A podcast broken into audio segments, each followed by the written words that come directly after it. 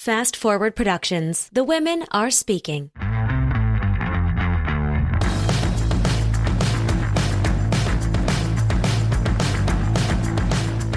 What's up, guys? Welcome back to another episode of the One Broke Actress podcast, an honest account of actor life plus a few lessons I learned in the process. I am your host, Sam Valentine, and today we are bringing you our first ever official Mother's Day episode. I am so jazzed about this episode because I know a lot of you have questions about being a parent and being an actor. And oftentimes it doesn't feel like this career lines up to be available to also be a good mom, to be a good parent, to take care of a dependent. And you guys send me these questions often. And I got to tell you, I got zero experience in that department. So I thought I would bring in some incredible women to the podcast to help you guys out with just that. So today on the podcast, I am honored to be joined by mothers and actresses alike, Christine Lin, Wendy Wynne, and Linara Washington. And I asked them all your questions. How to decide when the right time is to have family how to tell your reps about it, when to tell your reps about it. Do people on set need to know you're pregnant? What happens after you give birth? How do you get back into your creativity? How do you find time for you? And how do you manage a schedule for yourself, let alone for children? And let alone for several of our actors on the call today, a family of creatives, including kids who are actors a lot of the Patreon contributed a lot of these questions. So thank you guys for giving me the goods here. And I also want to specially acknowledge before this episode really starts, those of you who are not mothers who are struggling with fertility, who have decided to not become parents, who want to become parents but can't. Those of you who are non binary and can't actually give birth. Those are all real struggles. I know of all of my actors who listen to this podcast. And I want to make sure your voice is heard and understood and also thought of in this conversation. So it does come up multiple times. And I want to make sure that you are taken care of when you listen to this episode. These women do so much justice to so many of these topics. And I am so honored that they gave me some of their very, very precious time. And to all my moms out there, I want to wish you and yours the happiest Mother's Day. So without further ado, please enjoy Wendy, Christine, and Linara. So today, for the first time ever, I am so excited because we have our first ever roundtable Mother's Day episode. And I am joined by not one, not two, but three incredible actor mothers in the space. And ladies, thank you so much for being here. Just so we can identify your voices, I'm going to have you go one by one. First, Christine, and then we'll go Wendy and then Linara. And I'd love for you to tell me your name so we can hear it from you, what market you're in. Give me a little brag, like one of your coolest credits, and then tell me about your kids and how old they are. I'm Christine Lin. I do mostly on screen stuff now. So commercials, television, movies though I started in the stage and still sometimes do an occasional play here and there. And I've been getting into voiceover stuff as well.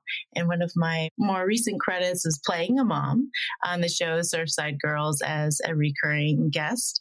And I did that one when I was pregnant with my second child. So that was fun.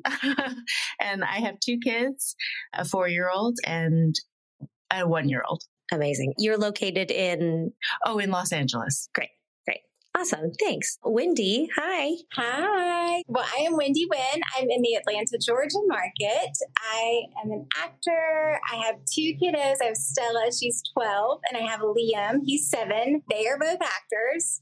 My husband is also an actor. So we are an entire family of actors, which if you can imagine just being a single actor and being with yourself and all of your passion and all of your emotions, a house full of that makes for a really good time. There's a lot of passion Definitely. And also, my son just recently he released uh, Love and Death. It's on HBO Max. He is on that show. His mom is Lizzie Olsen, and his dad's Patrick Fugit. So we spent seven months in Texas filming that. And then my most recent credit is Jesus Revolution, which came out just about a month and a half ago. So lots of fun things happening for our little family. Awesome. Wow. Oh, that's a big house of actors. yes. I love it. I love it. Linara, you can meet that. Yes. Huh? Hi. I'm Linara Washington. I am in Los Angeles by way of Chicago, where I started in theater, did a lot of theater and then commercials, and then finally booked a movie that brought me out here. So I've been out here almost almost 18 years. Mm-hmm. what else? What else do you need to know about me? I have a daughter. I have a nine year old daughter. She and I and my husband worked on a show together he, that my husband wrote that picked up six episodes on Amazon right before the pandemic. That was her first big project. So it was kind of a family affair. My husband is a writer, director, editor, producer. So we are a house of, of creatives as well. And I've done a lot of stuff that I'm trying to think most recently, but I think I'm going to go with most favorite would probably be I worked on an episode of Grey's Anatomy a couple years ago that was actually really, really fun to do. And it was kind of a popular episode because it was a, I was playing a pregnant mom who gave birth in the middle of the hallway during a lockdown. So, you know, the drama is always exciting. yes. Oh, that's such a Grey's Anatomy plot line. I love it. that's fantastic. Well, thank you guys so much for your time today. I know it's very precious. So I'd love to kind of start there and we'll kind of work our way backwards.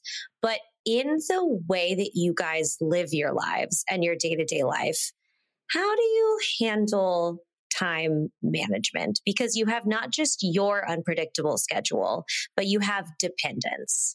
So who, who anybody anybody want to start us off with that crazy rambunctious mess who's got it together is the question because i feel like i'm on the hot mess express most of the time if i'm just being honest we honestly have so many things going on and you know our industry is wildly unpredictable it's just the absolute nature of the industry so we never know when we're going to work we never know what's coming in and with the auditions coming in for four people gets a little tricky. Thank God. Typically, we are not in different states all of the time. We try to make sure that, you know, one parent goes if, if there's a little, you know, working. And then it always just happens to work out that my husband and I are, one of us is home while the other one is filming. But we have had that crossover where I have mild panic attacks and scream into pillows in my, you know, closet and then come out and fix my hair and go, okay, we're good.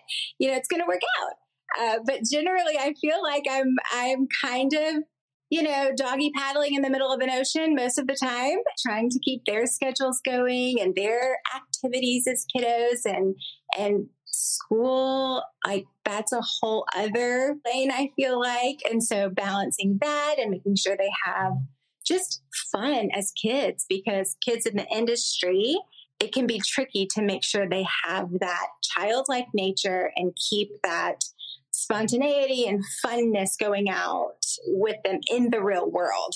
So I think it becomes a little challenging. I don't think I have a handle on the schedule aspect of things. Yeah, I think I'd agree. I mean, I think Wendy hit all the points. You know, you want your kid to still enjoy childhood, but at the same time, when you are in this business where, you know, you send them off to school and then I'll get a breakdown sent to me that's like three pages long. She has to memorize it. She has dance, piano, and various other activities at school. How am I going to fit this in before she goes to bed at night at, you know, 10 o'clock? so I think it literally is just, taking lots of deep breaths and trying to rely on the village as much as you can. I have some great friends who help out with picking her up from school when I need it or taking her to places when I can't get there in time. And of course, right now with the way the business is changing and moving and, and all the little pieces, I think it is really important to have a village of people who can help you. I don't have family nearby. So that definitely, I think, helps with the time management situation. Cause I just by nature, I am a true creative and then I don't give a f- about time. Like I, I want my freedom to do what I want to do. And of course, once you have a kid, you know, your, your life a lot, especially in these, in those early years, is really about helping them. They're doing you, they need you for everything. No more waking up at 10 o'clock when I want to to go take a hike. You know, I have to sort of plan around the needs of a little being that needs everything from me. So yeah, having close relationships with other moms, other families, relying on my husband a lot to also jump in and do things sort of helps because my natural inclination is just to be very free with my time. I definitely feel that way.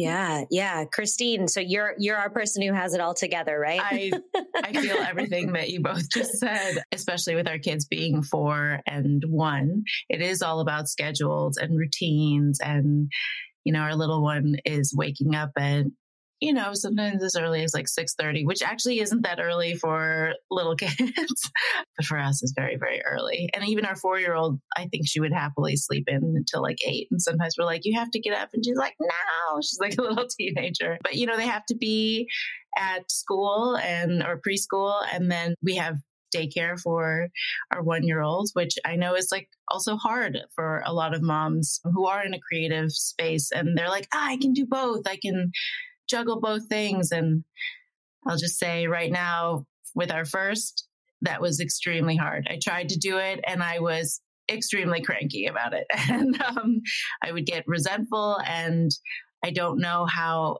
other parents do it and i know they don't always want to be have to do it that way but sometimes it's just a necessity we also don't have family around but we have a pretty deep babysitter bench that we call you know just text everybody like hey are you available from this time to this time you know all of my auditions are done either between the hours of like 10 and 2 before it was like 10 and 12:30 or after 8 p.m. when they're like in bed and you're exhausted. So just kind of put the squeeze on all of the creative things. Yeah. So, how do you all keep yourself creative then? How do you keep yourself creative if it's the last thing I want to do at eight or nine o'clock at night is film an audition. And I, my dependents are all dogs. So I, and I can put them, you know, in a cage with treats and like things get quiet. It's looked down upon with children, apparently. jokes, jokes, jokes, jokes, jokes. But so for, how do you, how do you guys each keep yourselves creative and keep yourself excited about a self tape when you're doing it after a long day of taking care of your kids or even self taping your kids? Like that sounds exhausting. I think it's really important to make that time for yourself to block out time even before you have an audition to make sure that you have the space for it. Otherwise, if you're like, oh, I'll just make space when I get an audition, then when you get it, it's extremely stressful and you're panicking. I mean, if now it feels like a short amount of time to turn something around in 24 hours, 48 hours, it's way worse when you have kids and you have plans and doctor's appointments and all that stuff. So I've made space beforehand and I block out that time beforehand. And now I'm even like, I guess I'm gonna, I'm ready for some class. You know, I'm ready to get back into class and do whatever feels nourishing to my creative soul. I also want to have a shout out to our partners who sounds like they're all very supportive. And my husband, though he's not into the industry, works from home and so is able to do and wants to do, you know, 50% of the pickups and drop offs and keep things equitable and take on some of the mental load that is most often put on the mothers in in our society. So it's like we're required to work full time and manage you know what groceries do we need when does laundry need to be done making sure the house is clean all that stuff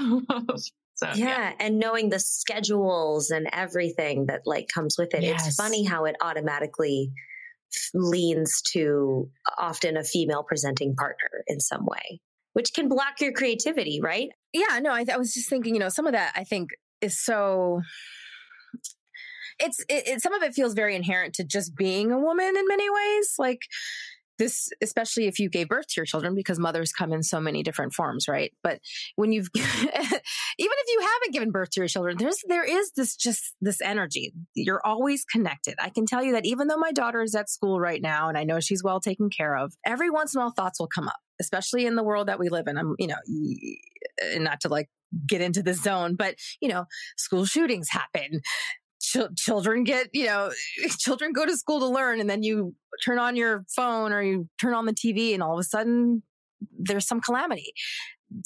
It's always like a, a little rolling, I don't know how to call it. It's almost like a little, its own like ticker tape thing in the back of my head going, okay, is she okay? I hope she ate her lunch. Oh, you know, she hates that water bottle. It doesn't open well. I hope she asked for help. I've already told her she can ask for help. That's what teachers are for. They're there to help you. You know, you're just constantly having that little, worry behind you for me at least. That thing i feel like no one told you. They, told you that you were going to like love this this little thing that you you know you created. They're going to come out from the into the world looking at you for everything and you're going to love them and you're going to care for them.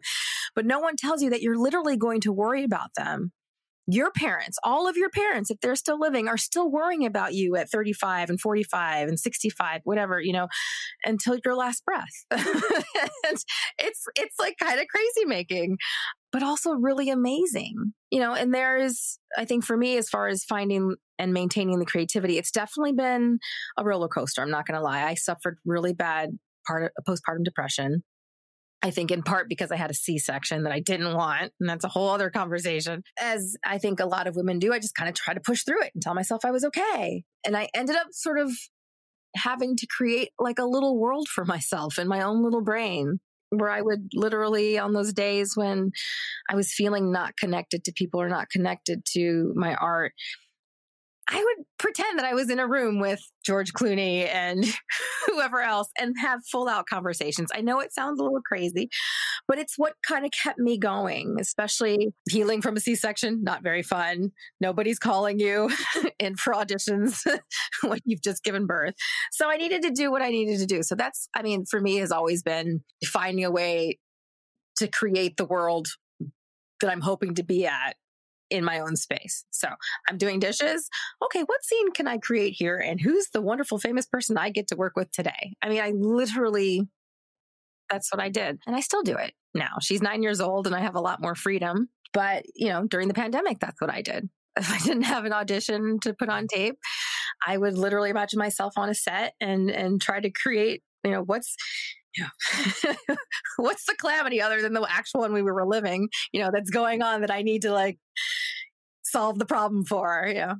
I don't know. No, I love that though too, because it's also attainable and real. And thank you for bringing up postpartum depression because I think we're going to hit on, I want to talk about deciding to have kids and the actual pregnancy process as well. But the after effects of what happens that when everything's supposed to be rosy and cheery is very real. And emotionally, that's really hard on actors. So if, when you're an empath and you're built to feel emotion, it's very it must be very compounding to deal with that much emotion at the same time i mean I, I couldn't agree with both of them more i had postpartum after my first daughter well still after my first child.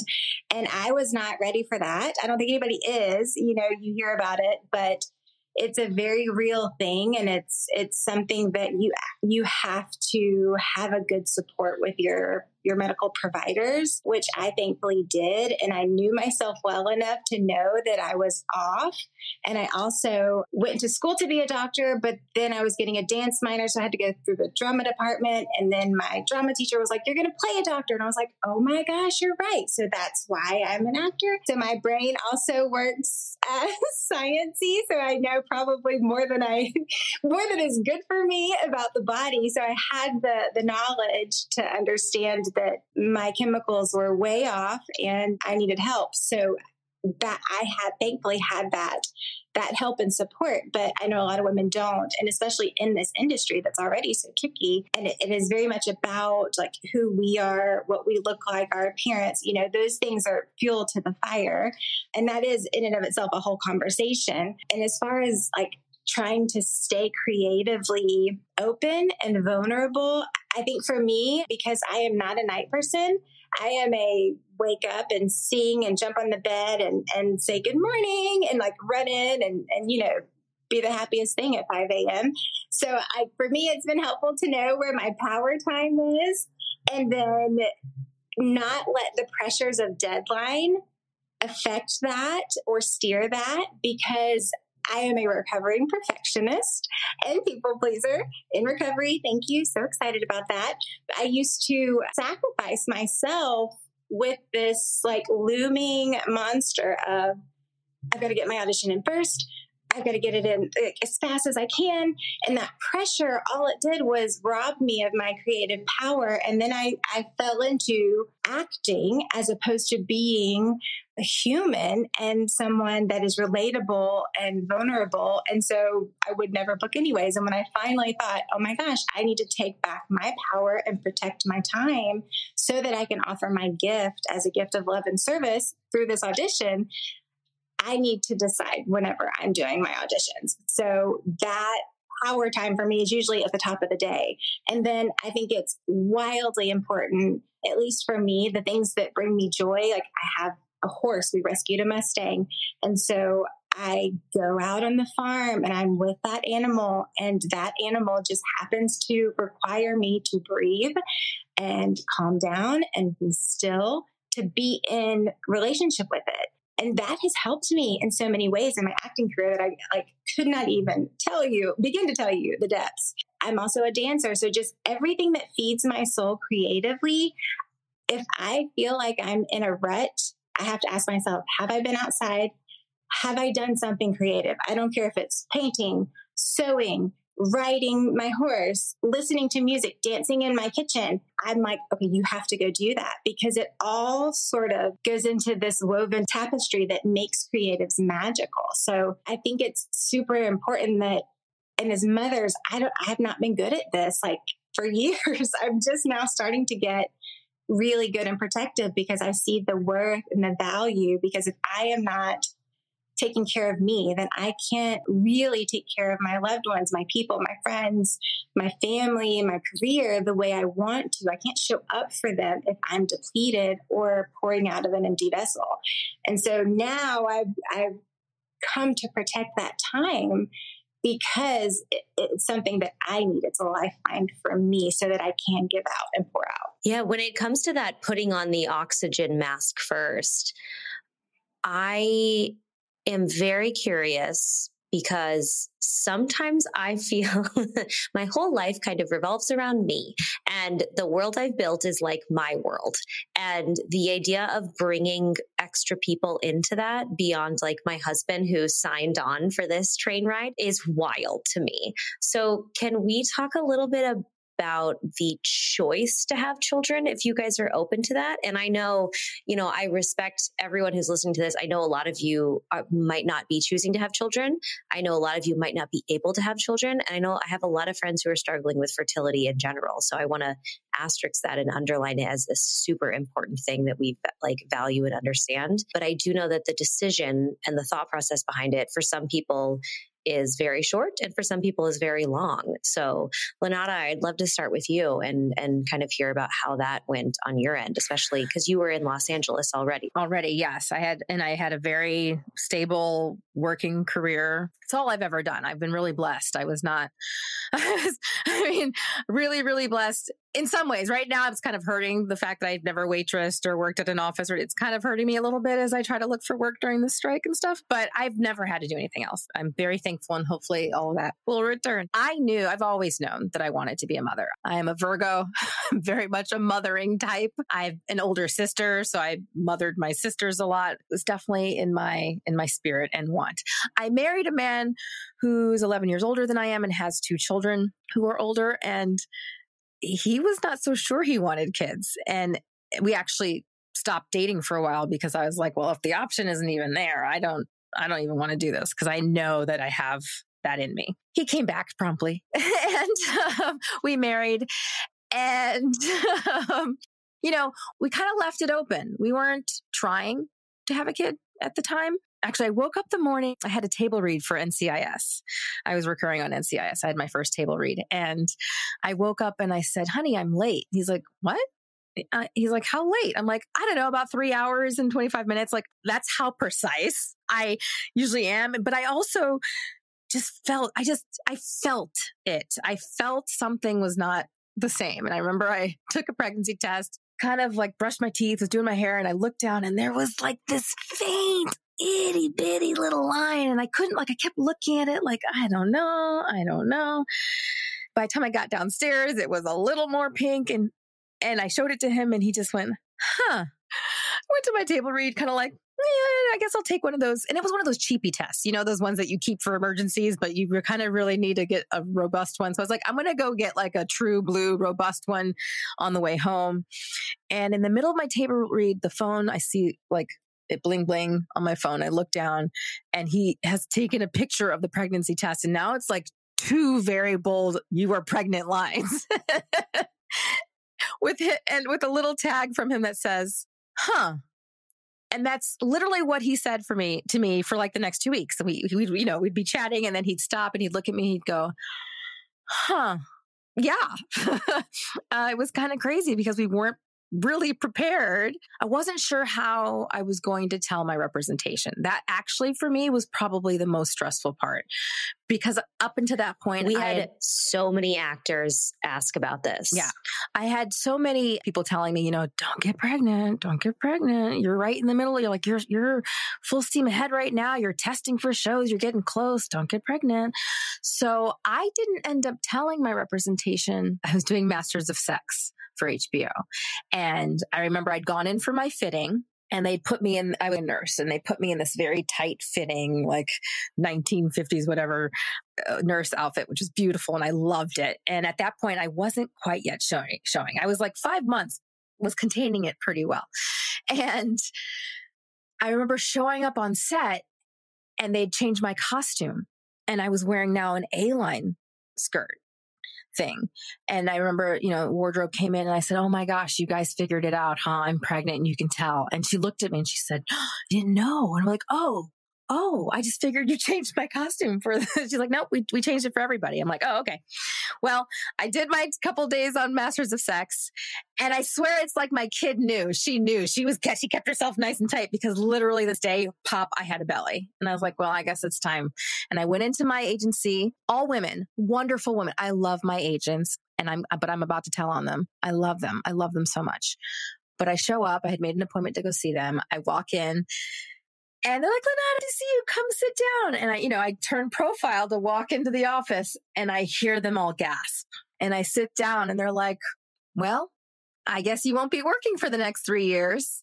And I remember, and then there's little giggles and laughs. And I laughed too, but I just remember something inside me kind of died a little bit. I was like, you're women and I need your support right now. Like I am I'm pregnant and I'm excited. It's a little girl. I can't wait. But also, uh, this can't three years? Are you fucking kidding me right now? Like, excuse my English. Like, are you really kidding me? I need you to tell me I can do this. I need you to tell me it's going to be okay. And they were super excited. And they were like, you know, I mean, usually the way it goes, it's like, you're going to be in baby world. You're going to be doing that thing. And essentially what that did for me, also a recovering perfectionist, it had my mind twirling in overtime so that I had a C section and I had this baby, but I was doing everything I could to try to look like I was fine because I had to get back to work.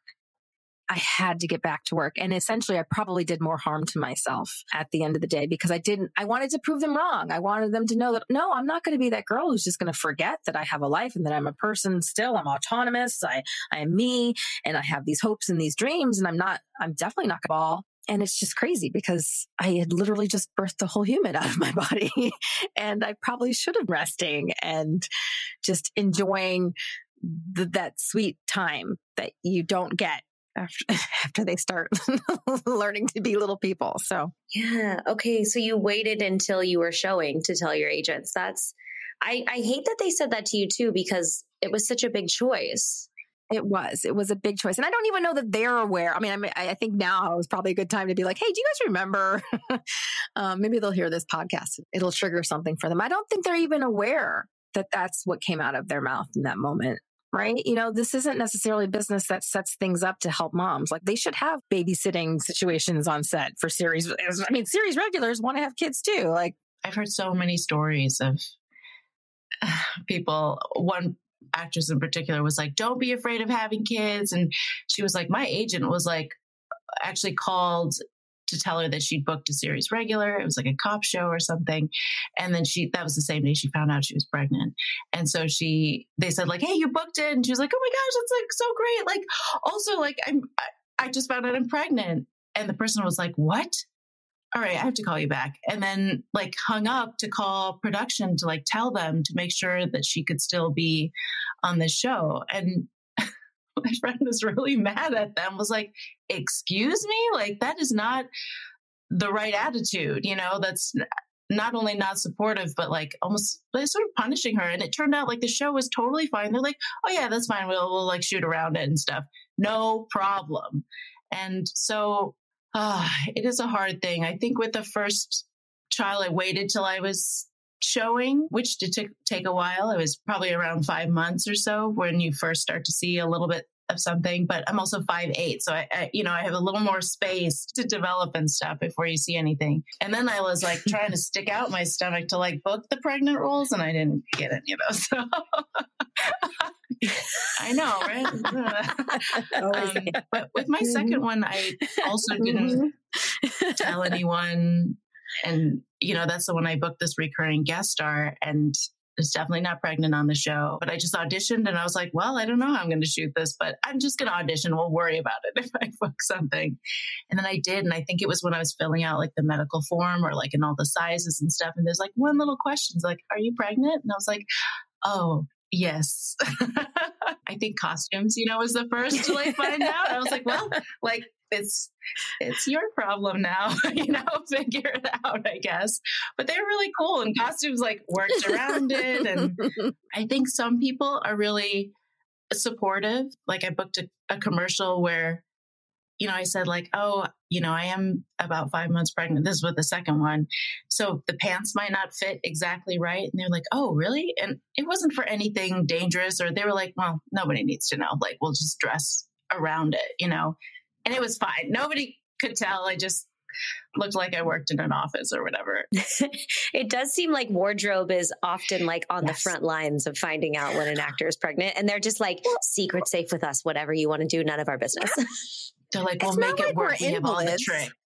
Obviously, there are some women who have more complications with pregnancies than others, but in general, you can do just about everything. I mean, I worked out the entire time of my pregnancy. I was perfectly wonderful. I ran, I lifted weights, you know, up until a point. I don't know. People get really some some people, I should say, can get really strange about women and babies. Yeah, it's almost like they see it as a liability or something. Like it's going to mess up the trajectory of whatever project we're on. It's, it's pretty insane. But I mean, I think the sentiment is felt even across over here in Georgia, while we were able to tell our representation that we were pregnant, but we swore them to secrecy from casting and directors and producers and writers. My first child, we were very proud, and I was like, whatever, who cares? Then we lost a baby. We lost our second child, and I was actually booked and then had to go into an emergency D&C. And so that was interesting to navigate. So then when we had my son, we were pregnant with my son,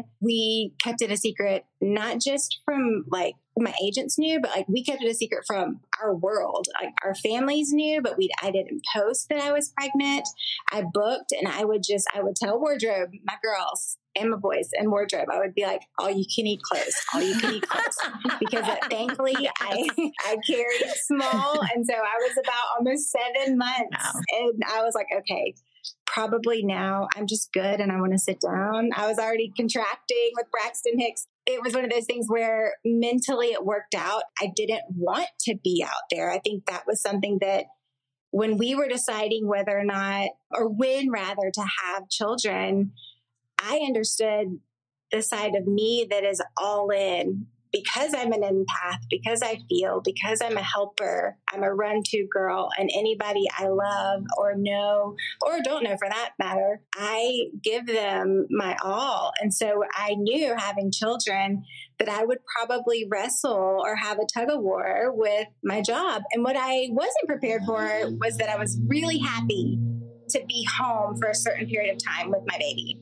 And then I required that my child be allowed to come with me on set and that that was just part of every contract. Like stage five clinger mom in the best way, but we had kids to be a part of the journey, not to I'm going to be over here and you're going to be over there. They grew up with us, seeing us go after our dreams and our passions and live out what we feel gifted to do. And for us, that was just like a mainstay. So we've we've kind of always put it out there like, no, I am pregnant. It's a good thing. Like when I get to get on set, it's like we're loud and proud here. But it is something that I wish would change in our industry because the, the very fact that we can create life and another organ because you create life in another organ.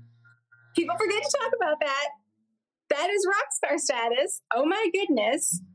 That should not be something that we are penalized for. Being pregnant, and I was, I nursed. I nursed mine until she was almost three. Yeah, I was one of those moms. And um, there was one day I was on set. I got called in at eight, and of course I had a I had a nanny at that point or I had someone helping us. She was still little. I don't think I had an actual nanny until she was about 10 months, but I had someone take care of her because I hadn't thought to like throw down the gauntlet that she needed to come with me. So there I was at eight o'clock on set and they didn't use me until 4 p.m. and I forgot my breast pump. So here it was, three o'clock, and I'm like, oh shit, someone help me.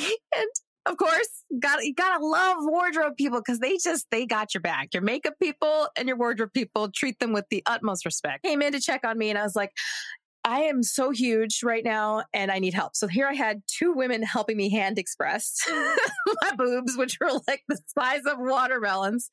And they'd sent out their PA to go get me a hand pump, which they let me keep which was great. So, you know, I finally got a pump so that I could, you know, bring it down.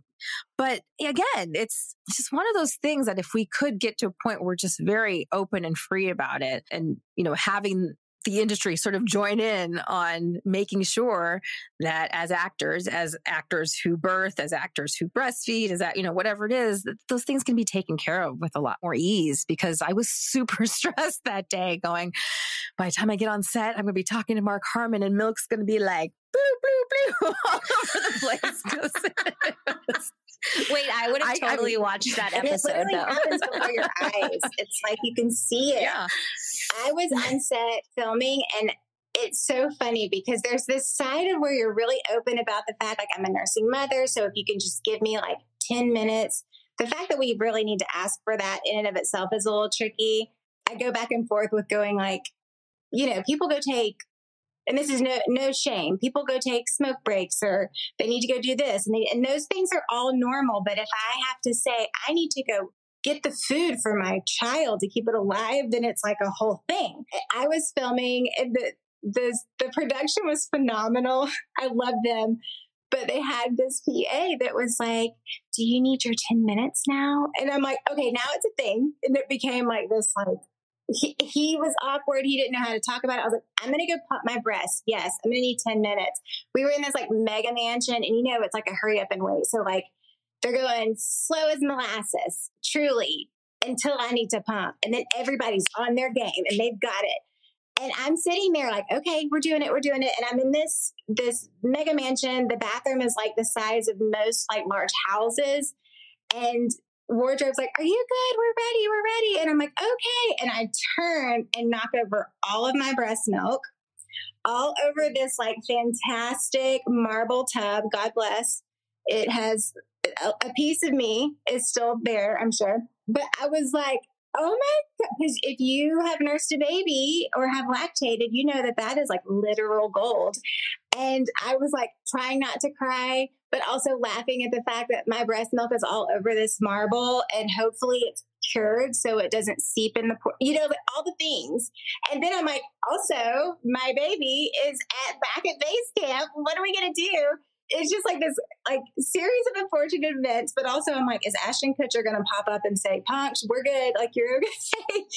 it, it, it's one of these wild things that it, it's why I love women so much because even as I'm working, as we women are working on these sets, and especially if we're had just had a baby or we're pregnant, we're not just 100% focused on that job in the day in those moments. I'm running now to deliver this scene and be present while thinking about my breast milk and my baby, you know? So it's like, women are rock stars and shout out to wardrobe and hair because they do always have us i mean truly like the best, the best, the best. And I do feel that now we're in an environment and a climate that is a little better, a little mm. more accepting. I know that I've worked with some production companies that tend to have females in positions of power that are now the producers, the directors, the writers, working with the team for Love and Death. That's Leslie Linka Glatter. Her production company and her team is predominantly women. And when I stepped foot on set with my son, I was like, Leslie, oh my goodness, this feels incredibly different. And she was like, oh, yes, it's by design. It was curated with women in power and in positions that are not typical on purpose. And you could feel that it was a completely different feeling. So we did have Lily Rabe was pregnant at the at the time filming Love and Death, and she they so supported her, and it was beautiful to watch. And I was so happy because that's exactly what should happen. It should be something that's celebratory as opposed to how do we get around this and women being made to feel like they're a problem or an issue or that the thing that's in their body is a thing and not a human, you know, that's valuable and wanted and desired and a beautiful thing. So we're inching closer, I think, than where we were, but we've got a long way to go. I'm curious if you think that if we had more females in spots of producer, director, showrunner, all of those places, that it would be less of a thing, even if those I should say female presenting because I want to make sure we cover all of the areas of the world, but also women who are like female presenting people because they understand the plight, even if they might not have had children or might choosing to be not having children. I was going to say the sets that I've been on where was thought of that was taken into account women. I was on a set where when I was pregnant with my first, where it was almost all women eh, on the crew and they had breaks for pumping for nursing and kids were allowed to come on set and all of that stuff. And it was, it's also different, I think, when you have women, you know, that are leading productions, especially in like the first AD roles, you know, they're just like, okay, let's handle it. How do we fix this? How do we work together? As opposed to like, how do I get this done? Or like, yelling at people basically or panicking. I was going to say the fact that your voice went from like a gentle whisper to like a yell to delineate between those two types of people, I can hear, I can see it exactly. you know, you know, yeah. you know, like somebody who's used to like seeing a problem and not freaking out about it and keeping a cool head. And it is so much better when you have someone like America, someone who understands, like, oh, okay, like, yes, we can accommodate that. Or, yeah, don't worry, I will let you know if something is showing, you know, that doesn't need to be showing. And, you know, they've got your back. And it is so much more supportive. And they are making time for, I can't believe you do it only in 10 minutes. I'm like, I need 30 minutes. And they're like, oh, okay. I'm like, no, I need 30 minutes because I got to like take out the, I got to assemble the parts. And they're like, is everything okay? And they're like, I put your, the bags, I very clearly marked it and I put it into the, the director's fridge. Hopefully nobody, I mean, nobody should be going in there for a bag of milk. And I'm like, oh my gosh, this is so, like, no, why would anyone be touching a bag of milk? right? Like that's so breast milk, right? It's so weird. it's like it's Listen, like boxed water. Like it's really the next thing, like bag. honestly, I would die if a director put it in his coffee. Please God, let that happen. Yeah, that would right? be phenomenal. I'd be like, yes, that is liquid gold. I tried to get my husband to take it when he was sick. I'd be Listen. like, here, everybody gets a spoonful. That's that stuff is it is gold. We put for eczema, everything. Cuts, yes, cuts, bruises, eye infection, breakouts, oh, everything. I love this. No, but can we really talk about it? Like when babies suckle, right? It, you're not just giving milk, you're also intaking some of their saliva and your body oh. decodes it and goes, oh, mm-hmm. they need more fat content this That's next time around. They need more of this particular, you know, they have a cold coming, we can sense it. You need this. But like the the human body, and let's also talk about the fact mm-hmm. that underneath it looks like a flower, like boobs look like flowers, all the ducts and everything. It's so beautiful. It really is. It's really, really amazing. The ducts, yeah. So interesting. Oh, I mean, Wendy, you mentioned that you were you were able to ask for bringing your child to set, mm-hmm. which I think that a lot of people might not have done before or might not have realized the capacity. So, how do you go about asking for that? And for our moms, like how do they start to get that, especially for people who are maybe coming in for smaller roles and don't feel like they're allowed to take up space? Yeah, I would I would say 100% no matter what your role is, advocate for yourself. Like I'm always a big proponent of what you need is important. Now, I am not, I don't require a lot. So when I say that, I know what I need is not like something ridiculous, you know? but yeah, like only blue M&Ms right, in your yes, trailer not, type of shit. yeah. that level. um, but like your needs are your needs. And because we're in an environment and a field that we have to be emotionally available, it is important to make sure that we take care of those aspects of ourselves. So, number one, I always say, like, advocate for yourself. If you have, especially if you have a newbie, if you have a newborn, I don't care how big your role is.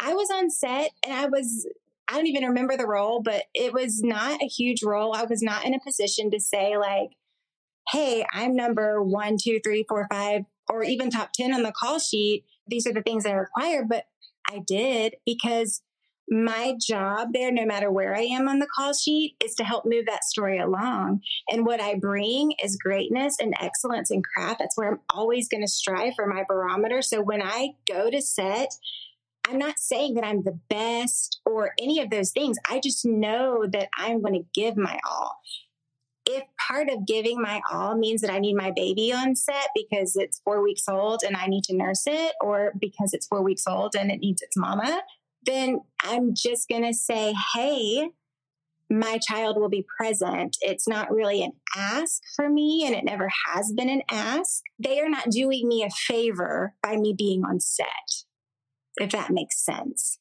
I am there because number one, I've worked tirelessly for years with no level of you're definitely going to book a job. But I don't I don't really know of a job or a field where you get into it and you're like, yeah, you might not ever work. Yeah. You could literally do the most.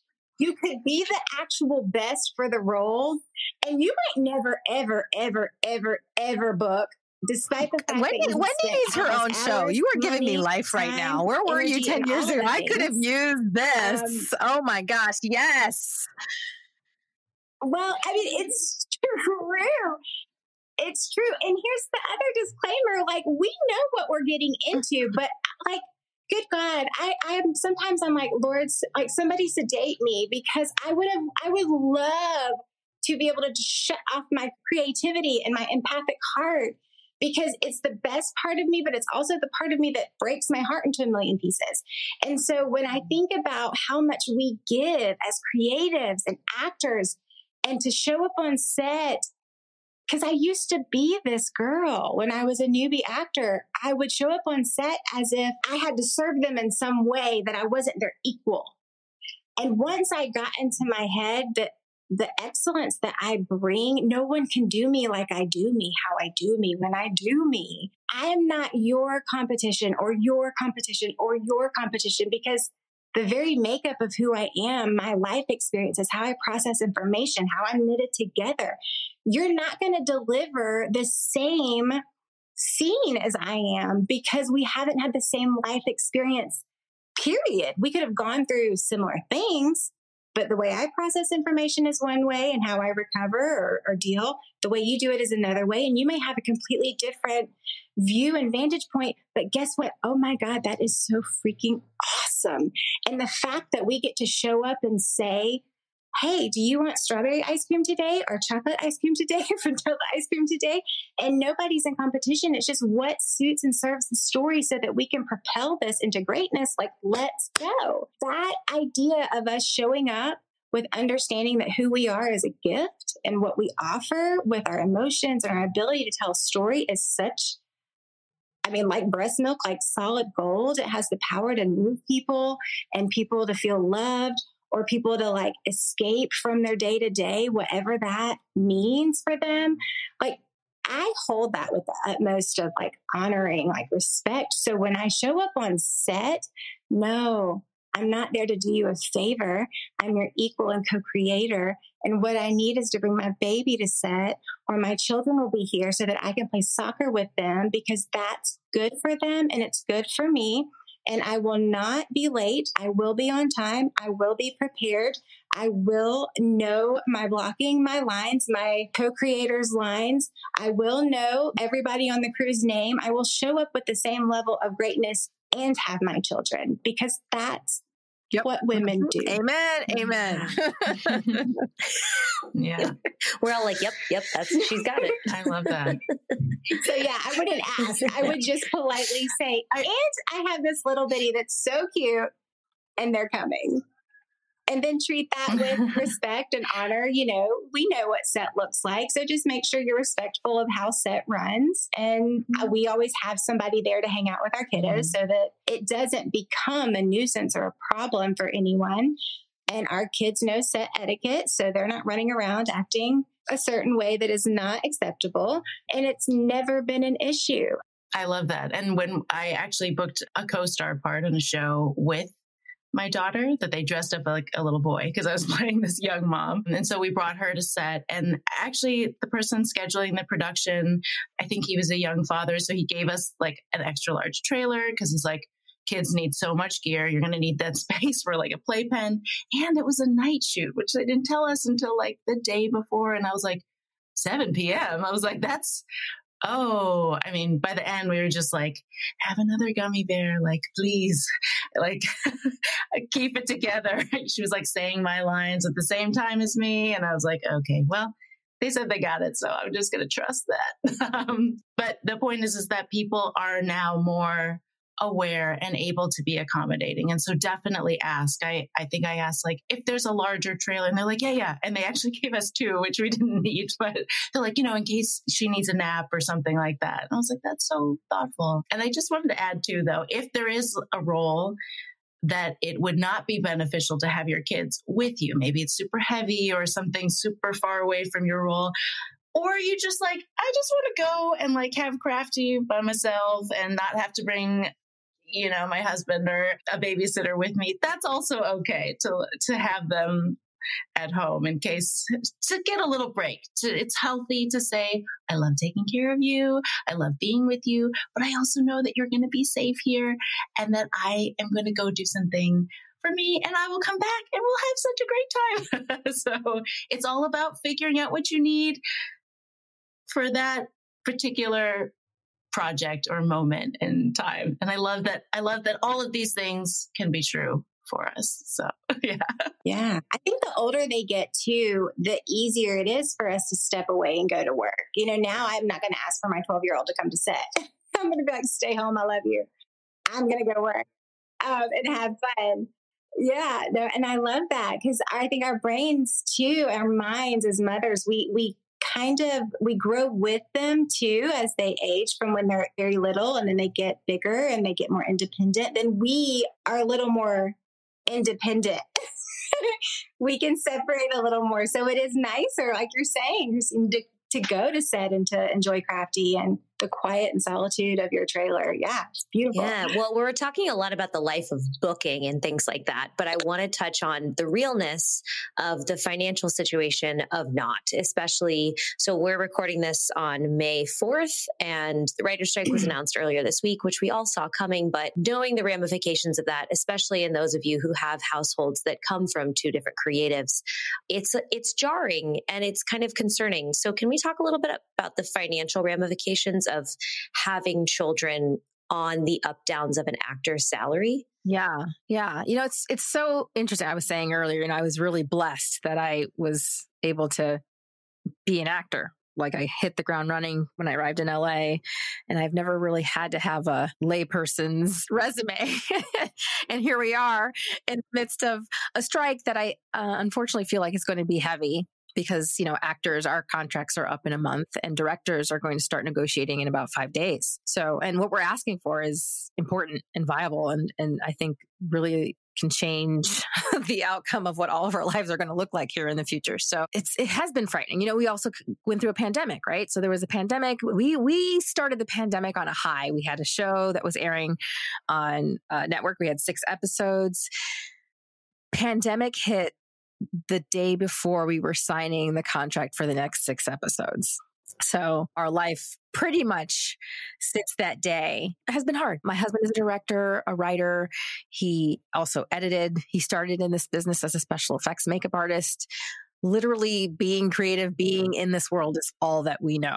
And I'm not quite ready to give it up yet, but there are days, especially now as we enter this strike, where I'm having to wow, I'm having to woosah a lot. I'm having to meditate a lot and it's hard to explain to people who aren't in the business. You know, I've, you know, my family's been on this journey with me for 20 years and it's still something where I have to be like, okay, I need you guys to understand that my health care is directly tied to the amount of money I bring in. if I don't bring that money in, I don't have health care. and then I have to go out and try to Obamacare it or whatever it is that they, I don't even know what it looks like. I should probably start doing some research just in case. I live in California the cost of living in California is kind of ridiculous. I own a home, which I, again, never thought I'd ever be able to do as an actor. And I did, and I have. And, and, it never dawned on me in all those years that I decided that I was going to go full throttle. I wasn't going to listen to people who told me it couldn't happen and I couldn't do it and it wasn't possible. It's literally sitting at the precipice of possibly having to sell our home and move somewhere else. It's definitely an exercise in faith whatever that looks like for people. And that, that word has means a lot to me in, in, in different ways. It's learning to be open to trying other things. I mean, I'm really mm-hmm. out there like, okay, well, I guess I'm going to teach acting for a while. Maybe I can do that. I've been doing it for 25 years. I certainly hope I can teach it. It's a feast or famine business. You have to know how to sometimes save. And I'm, I'm thankful that we were really smart for the years that we were really viable and working really hard that we've been able to come this far through three years of a pandemic and now possibly through a strike. Hopefully something wonderful will bless us here in a way. And what will be will be, you know, at some point I also have I've come to the to the reality that the ending of something is also the beginning of something else. And so I'm kind of riding the wave of what this what what other ways can this career look like? Because it's not always what you think it is. It's not always what you you plan and life happens so i don't know if that directly answered your question but yes it can be challenging there are days when i was like man you know, i went to the university of chicago i was a pre-med biology and english major i had for all intents and purposes, I was going to go into pediatric oncology. And then I realized, oh my God, babies with cancer die. I'm not going to do that. You know, mm. maybe I should have married one of those really hot guys who was doing like B school and is like on Wall Street. but I didn't. that's not who I fell in love with. And that's okay. Honestly, too. now might not be the best time for that either. so. No, I know, right? I mean, and, and the, tr- the fact of the matter is, as much as we're feeling the squeeze right now and, the, you know, the shifting of change in our business, it's happening in every business. Even those businesses that traditionally were like, oh, that's a solid thing. You know, those things that your parents wished we had done instead or tried to get us to do instead. Even those career choices and, and jobs are are feeling like the change, whatever this change is. And so, again, I think it's a lot about having a, a, healthy respect for the business, having an understanding of times of give and take, times of when we are active and times when we have to maybe step back and and refuel and and you know clean out the the arsenal and figure out what pieces we still need and what we don't. I know that i've done it for 25 years so i know it's not a matter of me not being good at what i do because just as wendy says i show up with excellence every time that is utmost important to me. I love what I do. I love creative people. I love actors. I love being on a set. I love being on a stage. I love telling stories. We are truth tellers. And that for me is and will always be the most important thing is to show up and be able to tell that truth with my full self. So something something's gonna something's gonna give here. And and if it's gonna take all of us showing up on the picket line to do our thing then that's what it's gonna do. That's what i'm gonna do. I'm gonna be there. Yeah. Do you feel like having children makes you almost double down in your hard work in this business in a way? Oh absolutely. I mean i definitely feel a responsibility too to ensure that I am able to continue to feed into her innocence and feed into her, you know, joie de vivre, you know, like I've I've had 46 years on this planet and I hope to have another 46, you know. But she's just starting. She's just starting her little journey in this particular spirit self that she is. And I want her to be able to enjoy that at whatever level we can. And that doesn't matter. And that has nothing to do with how much money you have ultimately. That's really about how much faith and joy and love and beauty you have in yourself and what you're willing to give to your kids. So, but yes, being that I have her, there's so many things I wouldn't do or worry about in the same way if I didn't have if I didn't have her. You know, if I had to go outside and sell myself on the street to make sure she eats, it will be done. And I won't blink twice. Like it, it just is. It just is.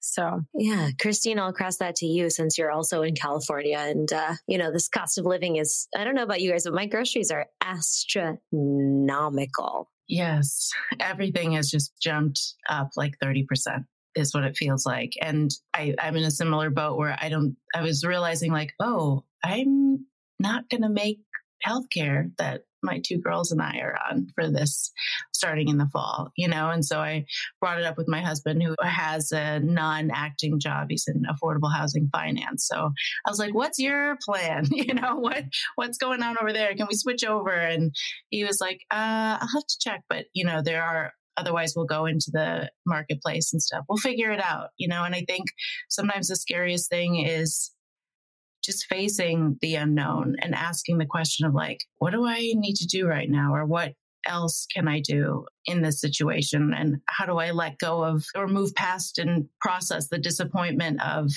really hoping that something would work out and then realizing it's not going to and we have to pivot. But this business is so weird too. Like I think about how I did make health oh, insurance during the pandemic, yeah. you know, for two years. What year are we in now? Three.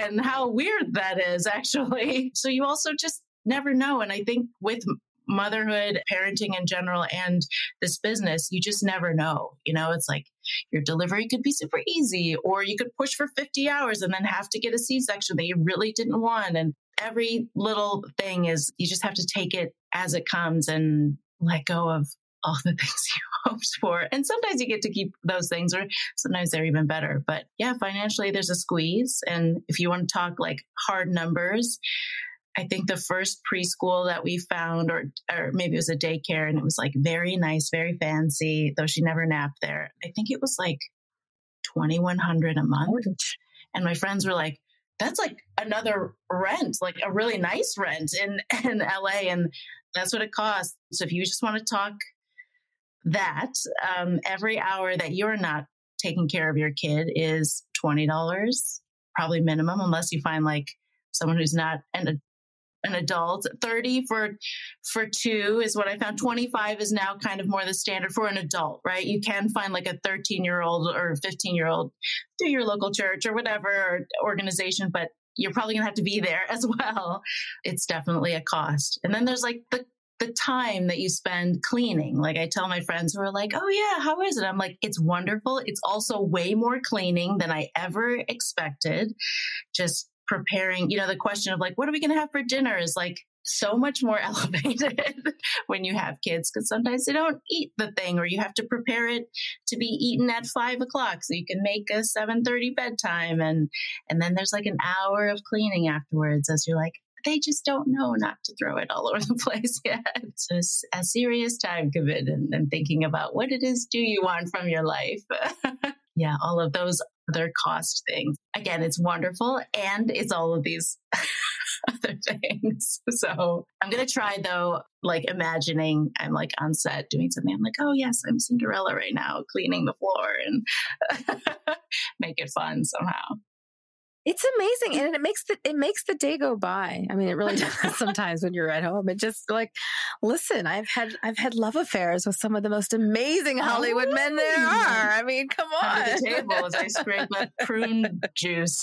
you know how when you're on set and they're like, okay, just like pick up the laundry like you would if you were at home, and I'm like, how do I pick up laundry when I'm at home? So like to practice as though there's a camera there is actually a really great idea because it's like uh-huh. casual things. I really do like that. Wendy, how are how are things in the southeast? How's it faring down there? Well, we have mm-hmm. a little bit of a different situation because in Georgia specifically, we're a right to work state, which is a blessing, and I count that very high. But also when Hollywood shuts down or when we have these writer strikes, which I am like we need change and, and I'm in full support of, it does like things start to get a little wonky here too. I mean, we, we definitely don't see the same caliber of, of jobs that we hope to have and want to have, you know, so those all still stop for us. So what we're left with are, are the non-union jobs, which are great whenever we have these times where we are at a strike. But for Dave and I to both be actors, when I tell you like,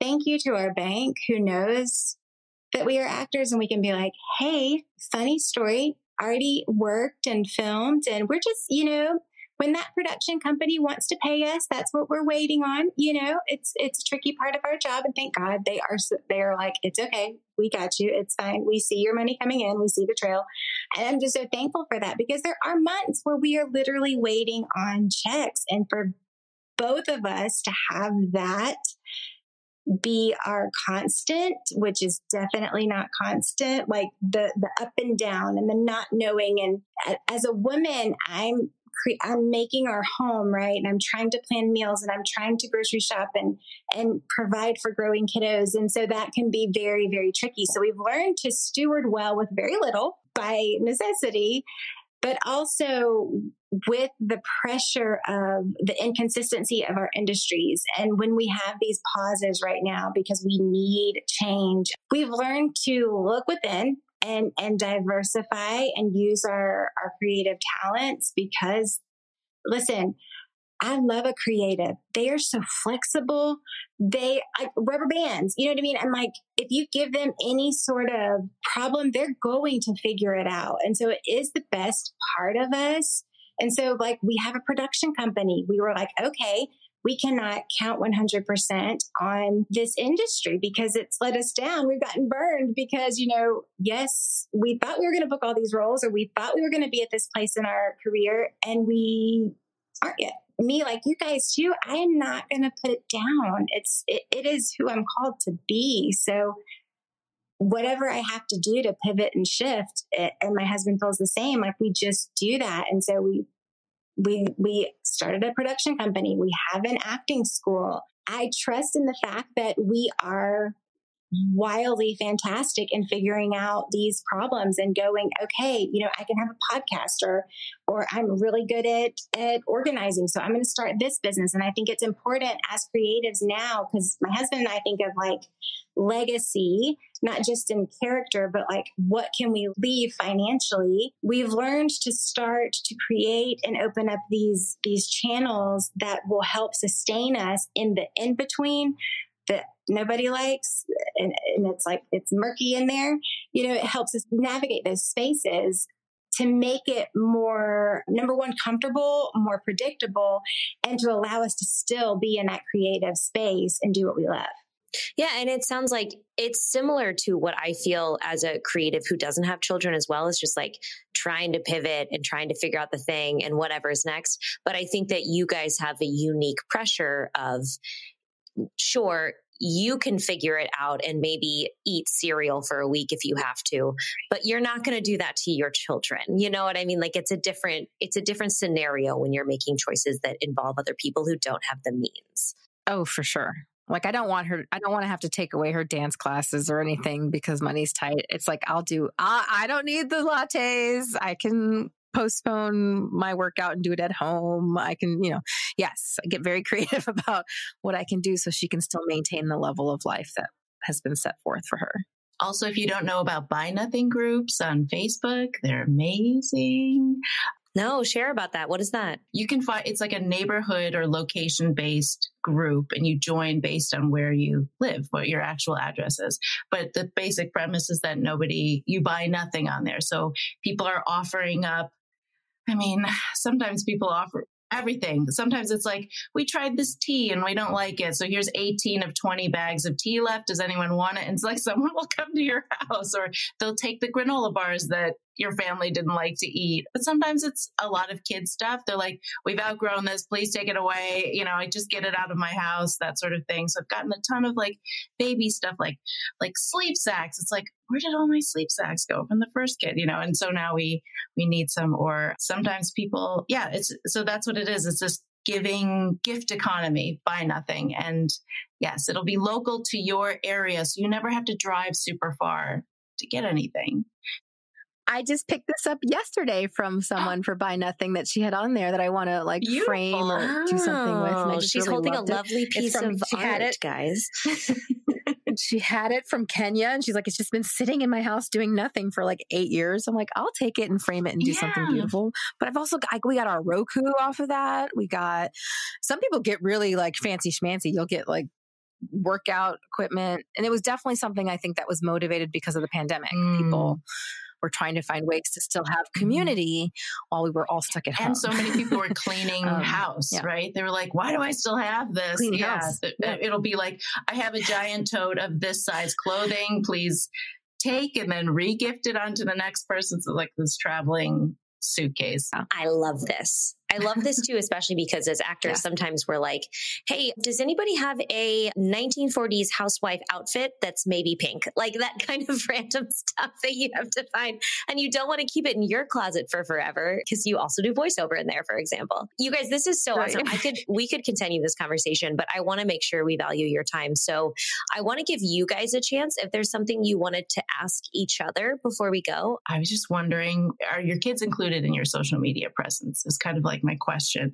I've heard some people say, like, oh, the baby content is like so great. And other people are like, we don't share any pictures of our kids. We don't include their names, that sort of thing. So just wondering what your thoughts are on that. Yeah. Well, first of all, whenever I do record anything and she happens to be in it, I always ask her permission if she wants it to be posted. If I if I'm wanting to post it, I always ask to make sure it's okay to post. It's interesting. Sometimes we forget that kids are they're people and they don't like things. There are foods they don't like, there are clothes they don't like. They, they're allowed to not like things. They're allowed to say no. It's very important that they learn no. So I always ask her. She does have an Instagram that I run. And really honestly, I haven't there isn't tons of stuff up there. Some stuff, you know, she'll ask me to post it and I'll do it, especially now that she's nine and has kind of a, it's starting to like percolate in her brain. Oh, like people have YouTube pages, people have connections to other people in the, you know, outside world. But I want her to have a very healthy experience with it. So I'm always very careful about what gets said. She filmed this one little video of her dancing one day and it was great. The dancing was amazing, but she was wearing her nightgown and she had her undies on and her legs, you know, just too much, too much was being shown in a way that made me feel uncomfortable. Because unfortunately, yeah, there are people who are going to look at that and take advantage and who knows, you hear horrible things these days. So I am careful about what gets posted up there. We don't post too much, just enough to for her to have a little fun, for us to have fun as a family and to keep it simple. I'm not in a rush for her, even as an actor. I'm not in a rush for her to always book things. For me, a lot of it is her having experience, her learning about being on a set, proper set etiquette, how to talk to people, how to learn about the whole process. You know, it's not just being an actor. Understanding how the camera works makes you a better actor. Understanding what sound is, you know, we're all getting the lessons these days during the pandemic. So learning all that stuff now as a child is only going to give her more ammunition to be excellent on, on set when she's really ready. So for me, it's, it's all about having fun right now. Amazing. And what Safely. age do you think asking consent basically of posting stuff. What, when do you think that should be started? Should i start now with my four year old probably. If you know if she can say yes and no to things if she can look at a picture of herself and say i don't really like this picture of myself for whatever reason or i don't i didn't feel comfortable that day then uh, yeah. Because you know as a baby it was hard right? You're like i have this really cute thing, right? Like this little being. And I, I did. I had a lot of pictures of her when she was baby with me out and about because she was my bestie for like a whole year. And then I had that moment of like, oh, I don't ever want her to like get on here one day and be like, mom, why did you put these pictures of me like this? And what, you know, so yeah, I think if she can answer you, then she most definitely can advocate for herself in ways to say yes or no about something. Yeah, totally.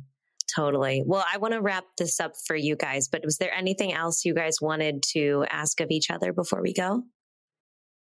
Well, I want to say something to you guys, if that's okay.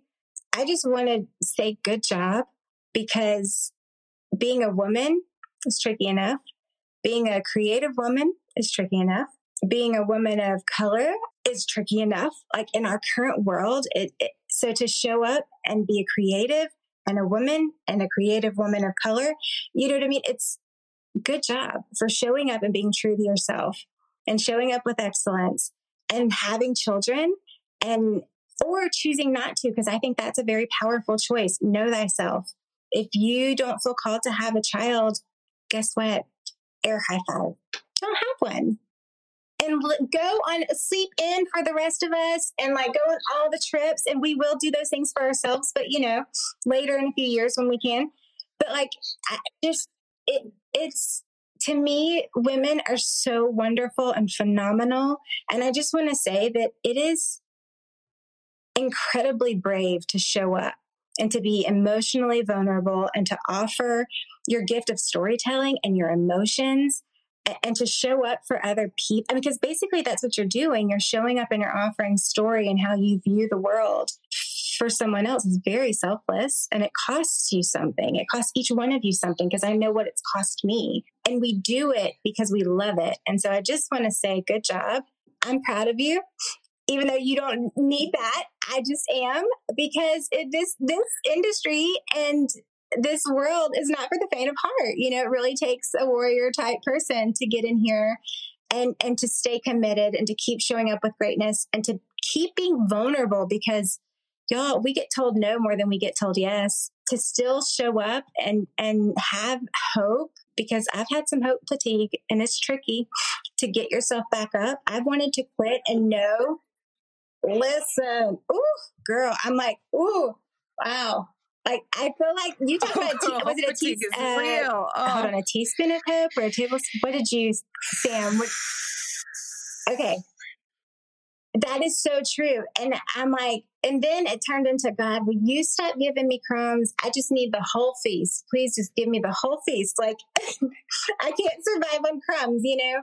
But it's true. Like it really only takes that little bit because of our heart condition and and because we're empaths and storytellers that is something so sacred and special and and it is something to be valued. And so i just want to say good job and i'm proud of you and thank you for showing up in the world the way that you do and for showing up for your dogs and your your children the way that you do because it's all important and it, and our world needs more of it you know? They just need more of this goodness and this love and and the magic that you bring. So good job and i'm proud of you no, you too, yeah. Wendy. I, you have, you have, you definitely uh, have. I'm telling you, you need your own show. She's got a surge of like, of like feel good. Like, you know, I was born in South Carolina, so that the Southern thing too, just like this, it just, I don't know. I, I feel like I, I went to church listening to you talk. Listen, if you want to start, if you want to start a podcast, I know a girl. Just saying. okay, listen, I'm a neat girl because you know what my super creative slash science brain does. Well, I could go here and I could go here mm-hmm. and I could go mm-hmm. here and I could go there and I could go there, and then I guess what? I don't move. That's the problem with the creative side is that there's so much. I have that same brain, the creative science, creative science brain, uh, with a little bit of ADHD. We are the same person in different bodies. I feel you. It is. The struggle's real. I think we're all. I think everyone is pre med, right? Right. Oh my gosh, are we all pre med? yeah. Yeah, I got an engineering degree, and sounds like I knew good. Not me, but that, this is yeah. not about me. oh my gosh, yeah. Sorry, mom and dad. Like, there should be a way to do this. There should be a way. Like, how can we make this better? How can we make this easier? How can we figure this, solve this problem? Yeah. Ladies, this is amazing. Thank you guys. So I am going to tag all of your links and everything in the show notes so everyone can go follow you guys and see or not see your families, however you choose to put them on social media, like we talked about. And all of your links and bios and stuff will be down below as well. And I just want to say thank you guys for talking about this stuff and being so real because sometimes I think as actors, that's the hard part is finding people who don't just put a rosy glow on everything and talk about the real ramifications of this business. And I really appreciate you guys being here and thank you so, so much for taking the time. Thanks for having us. Yes, thanks for having us. This is great. Well, thank you so much for doing this, for hosting us. Yeah. And also just one more shout out to people who don't think they want to have kids. That is a perfectly valid, wonderful choice. yes. And especially since I think even those people end up mothering people all the time. You're mothering you, but we mother our spouses, we mother our dogs, we mother our friends in different ways. I think there's definitely that energy amongst us. But yeah, not wanting to actually have them is absolutely okay. Especially if you're willing to take mine sometimes to babysit so I can go and do some other things. Right? Yay! you need like a little you hit. You need us to babysit. Kids, that's like, for sure. You can come over. oh, you guys are awesome. Thank you so much. Yeah.